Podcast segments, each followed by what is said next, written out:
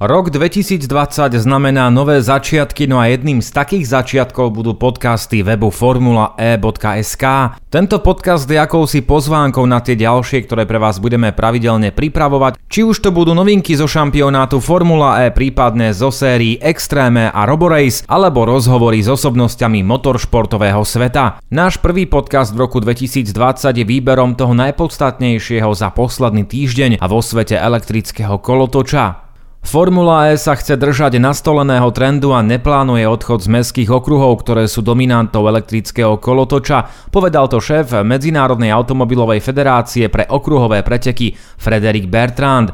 Len pred niekoľkými dňami sme spoznali približné technické parametre vozidla tretej generácie, z čoho vyplýva, že sezóna 2022-23 prinesie výraznú zmenu. Formula E momentálne jazdí na okruhoch 2. a 3. triedy, medzi ktoré patria dočasné mestské okruhy vybudované priamo v uliciach miest, tzv. polodočasné trate ako Marrakeš a klasické okruhy, aké ponúka napríklad Mexiko. Rozruch vyvolali posledné vyjadrenia šéfa týmu Mercedes ve jednotke Tota Wolfa. Ten totiž povedal, že Formula E nebude nikdy taká veľká a relevantná ako jej staršia sestra, ale napriek tomu je jej existencia opodstatnená. Formula 1 má 60-ročnú históriu a každoročne ju sledujú 2 miliardy divákov.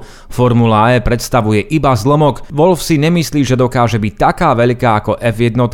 Je to však podľa neho vzrušujúci startup a človek musí dať takýmto projektom šancu. Možno ešte tvrdší bol prezident Medzinárodnej automobilovej federácie Jean Todt, podľa ktorého Formula E nebude nikdy taká veľká a relevantná ako F1. Elektrický kolotoč momentálne rieši podobu vozidiel tretej generácie, ktoré budú rýchlejšie, ľahšie a budú sa vyznačovať vylepšenou technológiou. Formula E získa v budúcej sezóne štatút majstrovstiev sveta, podľa Tota však táto kategória nebude skutočným rivalom pre Formulu 1. Francúz povedal, nemôžete si ani predstavovať, že Formula E nahradí Formulu 1, Preteky Formuly E trvajú 45 minút a priemerná rýchlosť predstavuje približne 120 km za hodinu. Pri F1 je dĺžka pretekov i priemerná rýchlosť viac než dvojnásobná. Francúz ďalej povedal, že momentálne podľa neho nejestvuje elektrické pretekárske auto, ktoré dosiahne rýchlosť vozidiel Formuly 1. Akým sa tak stane, podľa Tota prejdú 10 ročia, ak sa to vôbec udeje. Pomaly ale isto sa začínajú spomínať nováčikovské testy, ktoré by mal 1. marca privítať marocký Marrakeš. V hre je čerstvý šampión série Superformula Nick Cassidy, na ktorého sa zameriava viacero tímov. Novozélandian má podľa všetkého záujem o miesto vo Formule E a nováčikovské testy môžu byť na tejto ceste dôležitým krokom. Pošuškáva sa aj o jeho možnom nasadení počas termínovej kolízie, ktorá nastane počas pretekov v čínskom Sanya. Ďalším horúcim kandidátom je pilot F2 Louis Deletra, ktorý prejavil záujem o pôsobenie v elektrickom šampionáte a takisto rokuje s viacerými stajňami. Švačiar priznal, že počas oficiálnych predsezónnych testov vo Valencii diskutoval so zástupcami viacerých tímov. Deletras bol simulátorovým pilotom týmu Venturi počas sezóny 2016-17.